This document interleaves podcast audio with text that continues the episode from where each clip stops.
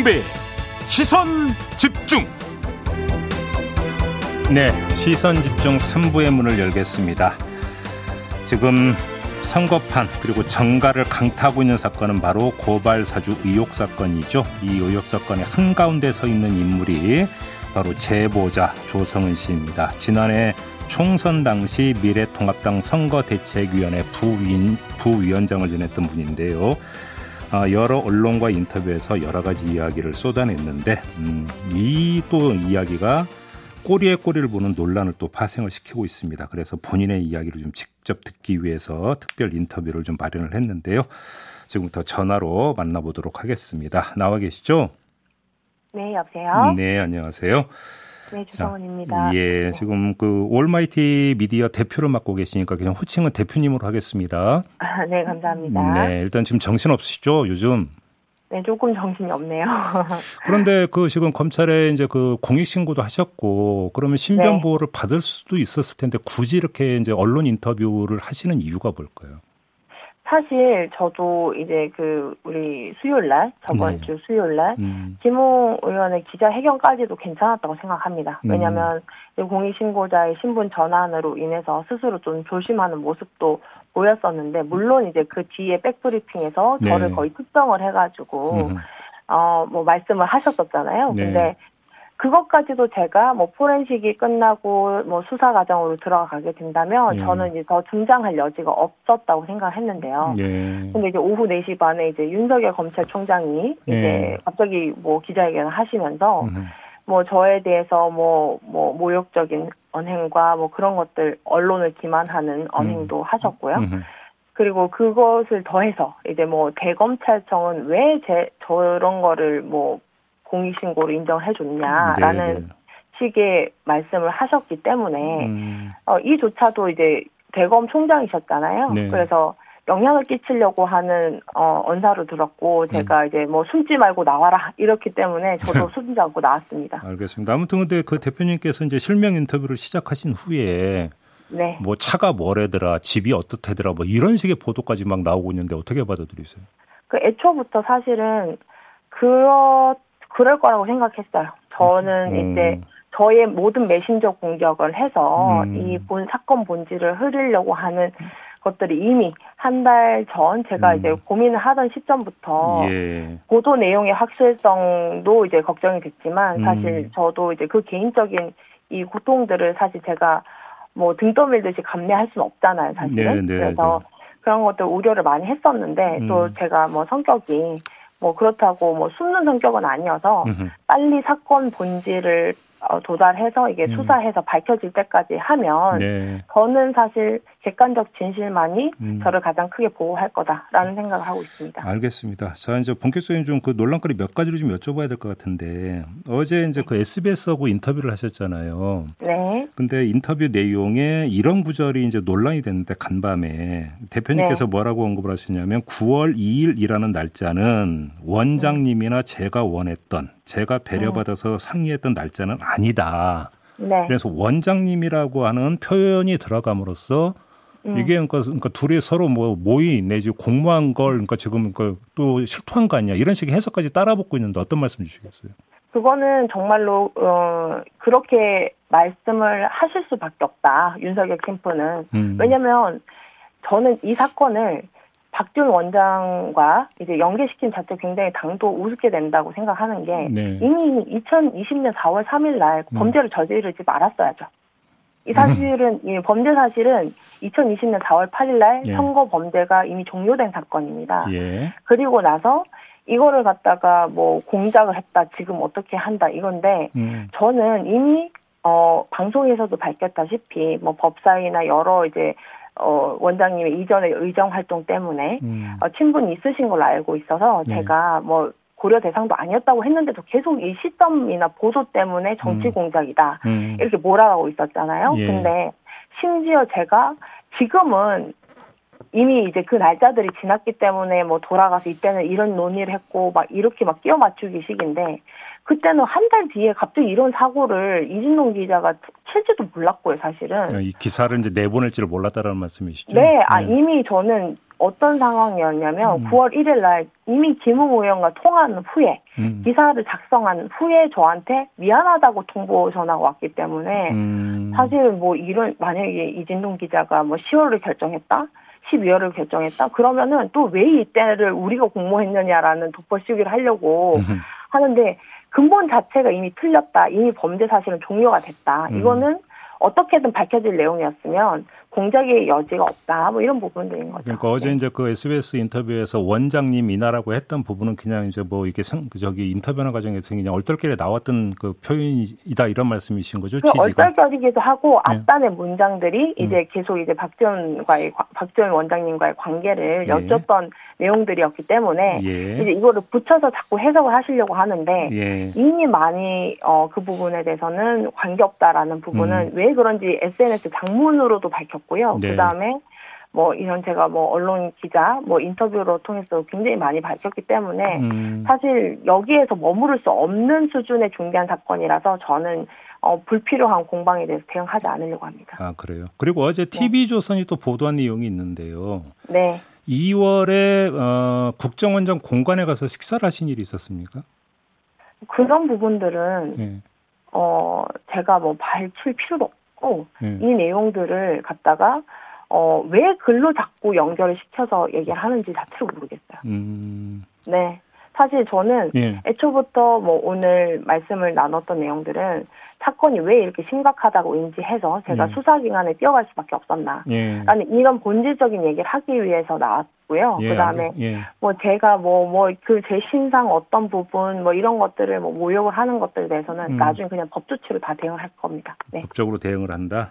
네. 알겠습니다. 아, 그러면 관련 요거만 여쭙고 이제 바로 넘어갈 텐데요. 지금 그 네. 대표님께서 핸드폰 지금 제출을 해서 이미징 작업이 다 끝난 상태잖아요. 그러면 네. 거기에 통화 기록 이런 것도 다 남아 있는 거 아니겠습니까? 뭐 살펴보시겠죠. 그렇죠. 그렇게 되면 예를 들어서 박지원 원장과 뭐 내지 그 박지원 원장 쪽과 언제 어떻게 통화했는지 거기 다 들어가 있을 거 아닙니까? 근데 저는 음. 범죄 사실에 관해서 음. 이 텔레그램 기록이 얼만큼 뭐 정확한가라는 음. 부분들을 갖다가 이제 뭐 사실을 제출을 한 거지. 예. 이 이후에 예. 제 개인적인 뭐 누구랑 통화했는지 갑자기 그러면 뭐 홍준표 대표랑 통화한 적도 없지만 음. 뭐그 기록이 궁금하신 거예요? 아니면은 뭐 다른 제가 뭐 우리 뭐 어떤 사람들이랑 통화하는지가 궁금하신 건 아니잖아요. 음. 이거는 사건 본질을 그렇게 흐릴 수는 없다고 생각합니다. 알겠습니다. 왜 그러냐면 이제 그 박지원 원장과의 관계를 계속 제기하는 쪽에서는 뭔가 긴밀한 연결고리가 계속 있었던 거 아니냐라는 의혹의 눈길을 보내고 있습니다. 범죄를 저지르지 마셨어야죠, 저는. 저는 그게 너무 좀 물론 이슈가 될 수 있다고 생각을 합니다만 음. 사실은 이거는 이제 손준성 검사가 아니다. 음. 지금 검사가 아니다라는 부분들이었는데 그렇죠. 손준성 검사 맞다면은 이 사건은 제가 어저께 이제 조선일보에서 이제 말씀을 드렸다시피 사안이 굉장히 이제 고발장 내용 자체부터가 굉장히 심각한 내용들이 많기 때문에 알겠습니다. 이것에 대해서 좀 집중을 했으면 좋겠습니다. 바로 이제 그 이야기로 넘어가죠. 핵심적인 부분이 손준성 보냄 이것 아니겠습니까?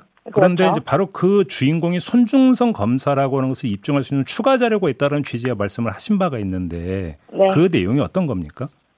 뭐 오늘 나왔던 내용들 오늘 네. 바로 직전에 이제 뉴스쇼에서 이제 네. 모든 분들 다 같이 봤어요. 네. 이제 어, 손준성 검사의 프로필과 이제 있었는데 순식간에 탈퇴를 하셨더라고요. 오늘 아침에. 오늘 아침에 탈퇴를 했다고요? 네, 오늘 아침에 그 손준성 보냄을 같이 모셨고요. 네. 갑자기 이제 그 제가 이제 이, 런 내용들도 있습니다 하고 사실은 이제 시각적으로 보여드리려고 핸드폰 보여, 보여드렸는데 음. 그 순간 갑자기 탈퇴 하다 이렇게 나왔더라고요. 근데 네. 이전에 제가 다른 뭐 언론인들한테도 미리 포워딩을 해놨고 그분도 이제 미리 확인하셨었고요. 네. 그다음 이 뭐 텔레그램 기능으로 뭐 꼭 확인을 해야 된다고 했으니 음흠. 텔레그램을 통해서 수사처에도 제출을 한 바가 있습니다. 그러면 잠깐만요. 지금 그 지금 대표님 말씀을 정리를 하면 뭐 흔히 이제 프사 이렇게 부르잖아요. 네네네. 그러니까 프로필 사진이 그러면 네. 예를 들어서 이제 거기서 그러니까 손준성 보냄이라고 하는 것과 지금 손준성 검사의 그 텔레그램 프로필 사진이나 이런 게 지금 겹친다 이런 말씀이십니까? 그러니까 그 겹치는 정도가 아니라 저는 네. 손준성 검사 연락처가 없습니다. 예. 근데 이제 어떤 뭐 법조 기자님은 갖고 계셨겠죠? 네. 제가 이제 그 링크를 보냈을 때 봤는데 손준성 검사 그 번호가 이미 있는 걸로 뜨는 겁니다.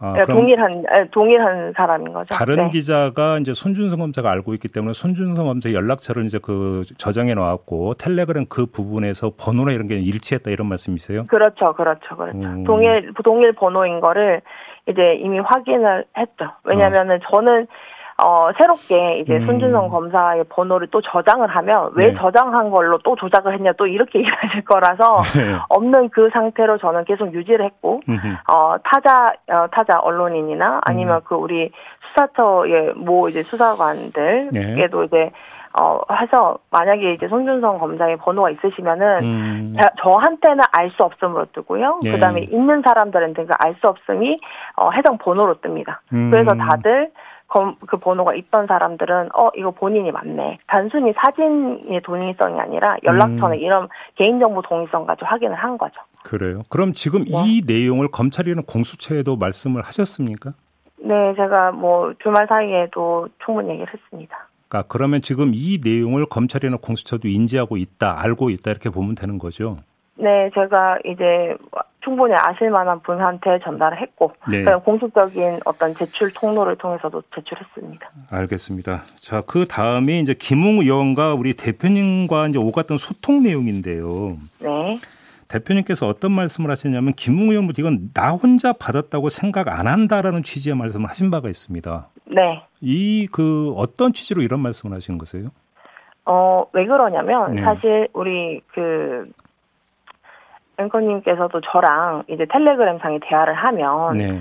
저가 처음 발송한 메시지와 우리 앵커님이 발송한 메시지가 서로 이제 어 단일하다면 음. 우리 그러니까 우리 당사자들끼리만 대화라고 인지를 할 수 있잖아요. 네. 근데 첫 번째 온 메시지부터 전부 다 포워딩된 전달하기 메시지였습니다. 사실은. 음, 음. 그러면 이 자료를 또는 자료를 준비하고 있던 어떤 뭐 그게 캠프든 어디든 다른 집단이 누군가는 갖고 있던 자료고 음. 이게 이제 저한테 전달 왔기 때문에 네. 저는 전달하기로 받은 메시지라서 음. 누군가 당연히 전달하기로 전달할 수 있, 다고도 생각을 했고요. 예. 저는 이거를 갖다가 저에게 보낸 것은 저한테만 보낸 의도가 아니고 어떤 당에서 이걸 통해서 어떤 뭐 이벤트나 어떤 처리를 해 주십사 그냥 여러 이제 기회 중에 하나라고 생각을 했던 거지 음. 뭐 저에게만 어떤 공유를 해서 저를 통해서만 그렇겠다라는 생각은 사실 그런 관계도 아니기 때문에 거기까지 생각하지 않았습니다. 이렇게 하면 이제 다짜고짜 그냥 그 전달하기로 그 자료만 그러니까 먼저 그러니까 다짜고짜 왔던 거예요 처음에? 그렇죠. 예, 그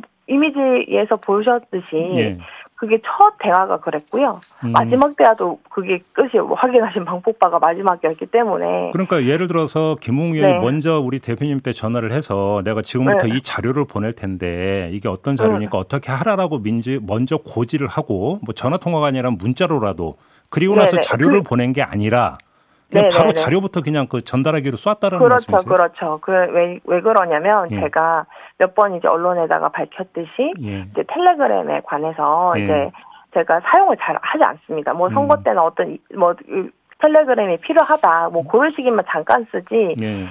어, 그래서 사실 기능을 다 몰랐던 부분들이기도 하고요. 네. 근데 어 우리 그 텔레그램으로 막 그 자료를 아, 안녕하세요. 뭐, 김호 후보입니다. 뭐, 이런 것들을 이제 보내드릴 텐데, 이거 좀 받아보세요 하고, 이제 보낸 게 아니라, 음. 첫 번째가 뭐, 기사 링크를 전달을 하기였고요. 네. 그 다음에 이제 두 번째는, 이제 뭐, 진중원 교수 글을 또, 그도 전달하기로 보냈고, 네. 사실 뒤에 이제 뭐, 제보자 X가 지, 지모 씨 이런 부분도 사실 굉장히 짧은 메시지이기 때문에 음. 굳이 전달하지 않아도 됐거든요. 근데 네.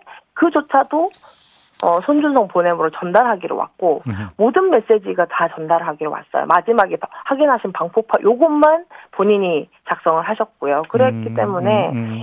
저는 뭐 굳이 이거를 아 뭐 준비했던 내용들이 있겠구나.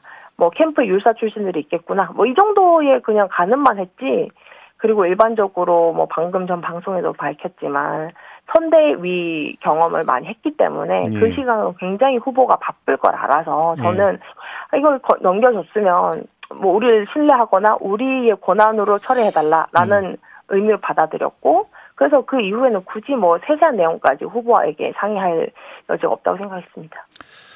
좀 하나 여쭤보고 싶은 게요. 그러니까 이제 네. 크게 이제 세 덩어리가 있는 것 같습니다. 하나는 페이스북이라는 게 그러니까 뒤져가지고 캡처한 자료가 하나가 있고 그렇죠. 두 번째는 제보자 X에 대한 판결문이 있고요. 실명 판결문이죠. 예, 그다음에 네. 이제 마지막으로 이제 그 고발장 있지 않습니까? 네. 지금 뉴스버스의 보도에 따르면 첫 번째 이제 그 자료 캡처는 오전 10시 때 보냈고 네. 손준성 보냄으로 된 걸 기출하면 손준성 검사가 김웅 의원한테 네, 네 제보자 X 판결문은 오후 1시 때에 보낸 걸로 돼 있고 네. 그다음에 고발장은 오후 4시 때에 보낸 걸로 되어 있었는데 네, 맞습니다. 그러면 우리 대표님한테도 그 시간대 이렇게 세 차례로 그러니까 시간차를 두고 이게 전달이 됐습니까? 네. 아, 이게 정확하게는 그 전달한 그 시간들은 네. 어, 김웅 의원이 지금 그 당시에 이제 김웅 후보자가 저에게 보낸 시간이고요. 음. 그 다음에 이제 순, 그 시차를 두고 이제 보낸 거는 맞아요. 근데 음. 음. 한꺼번에 그 손준성 보냄의 메시지가 한꺼번에 있었다면 네. 저에게도 한꺼번에 보냈을 텐데 네. 아마 이제 오자마자 저에게 포워딩을 하고 음. 또 기다렸다가 또 자료가 추가적으로 왔을 때 저 그때마다 저한테 포워딩을 했던 것이 아닐까. 그냥 저는 그러면 그 부분에 관해서는 네, 그러면 지금 추정을 하자면 손준성이라는 인물이 김웅 그러니까 당시 후보한테 보내자마자 김웅 후보가 우리 대표님한테 포워딩을 한 걸로 이렇게 이제 해석을 한다라는 말씀이신 거죠. 그러니까 그 뭐그 그 중간에 어떤 갭이 있을 수는 있겠죠. 뭐 즉시라는 표현이 네. 후보가 워낙 바쁜 시간이다 보니까 네. 그렇지만 이게 한꺼번에 들고 있었던 자료냐. 왜 4월 3일 날 이제 4월 3일 오전에 이미 손준성 어, 검사가 이제 우리 어, 김웅 후보에게 한꺼번에 음. 이제 마지막 4시까지 보냈던 자료를 아침부터 다 보내놨는지 음. 아니면 이제 1차적으로 이제 손준성 검사가 김웅 후보에게 주고 그 다음에 또 시차를 줬다가 이제 또 주고 음. 이런 것들을 나눠서 줬는지라고 네. 했을 때는 저는 후자 같다는 거죠. 예. 근데 제가 왜 이걸 여쭤봤냐면 우리가 네. 이제 통상적으로 이해를 하자면 고발장부터 봐야 네. 이게 이제 첨부 자료를 왜 보냈는지를 이해를 할 수 있는 거 아니겠습니까? 네, 맞습니다. 근데 지금 이거는 좀 보낸 순서가 거꾸로 되어 있지 않습니까? 네, 그러면 네, 이거는 네. 사전에 어떤 논의가 있지 않고선 사실은 좀 이게 이제 첨부자를 받아도 이게 왜 보냈을까를 이해를 할 수가 없는 거 아닌가요? 사실은 이제 저도 같은 지점에서 의아했거든요. 그리고 네. 지금도 사실은 페북 캡처가 네. 무슨 정말 욕설이 아닌 다음에야 어떤 사실 뭐 객관적인 뭐 증거나 이런 것이 될 수 있을까라는 생각은 해요. 지금도. 으흠. 그래서 그때 그 막 이미지 SNS 캡처를 막 보내셨길래 네. 읽어보라는 건지 그냥 이런 뭐 이런 사람들이 이런 거 뭐 글 쓰고 뭐 놀더라 뭐 이런 취지로 보낸 건지 모르겠고 음. 그냥 그래서 그냥 첫 번째는 그 나중에 뭐 실명 판결문 뭐 아니고 그다음에 고발장까지 왔었잖아요. 네. 그래서 그 실명 판결문도 한번 읽어보라는 건지 왜 음. 대박 사건이다 뭐 이런 왜 지나가면서 이제 왜 그때 검언 유착 사건 보도 후에 좀 이슈가 됐었잖아요. 예, 예, 그래서 예. 그냥 저에게만 아, 그냥 뭐 알려주려고 했는 그냥 한번 이런 것들이 음. 도니까 보라고 한 건지 음, 네, 그래서 이제 4월 8일 날 고발장이 심지어 두 개까지 왔으니 이걸 음. 어떻게 처리할지 고민하고 있는데 음. 이제 부재중 전화가 오셔가지고 음. 제가 아마 다시 전화를 드렸을 거예요. 음. 그럼 이거를 어떻게 이제 고발장이 두 개나 왔는데 이거 어떻게 할까 그러니까 제가 이제 앞전 방송에서 기술을 그러니까 서술을 했듯이 어, 꼭 대검 민원실에만 접수를 해라. 음. 서울중앙, 어, 중앙지만 안 된다. 이렇게 말씀을 하셨던 거죠. 그래서 제가 뭐 조금 이해는 안 되는 부분이 있지만 일단 알겠다고. 왜냐면 4월 8일 그때는 정말 선거 일주일 전이기 때문에. 네. 네 그렇게 생각했습니다. 그 혹시 그때 이 바로 이제 이 발언이 오갔던 통화 내용 있잖아요. 서울중앙지검 네네. 말고 대검에 접수하라고 했다라는 혹시 이거 네네. 녹음을 해 놓으셨습니까 당시?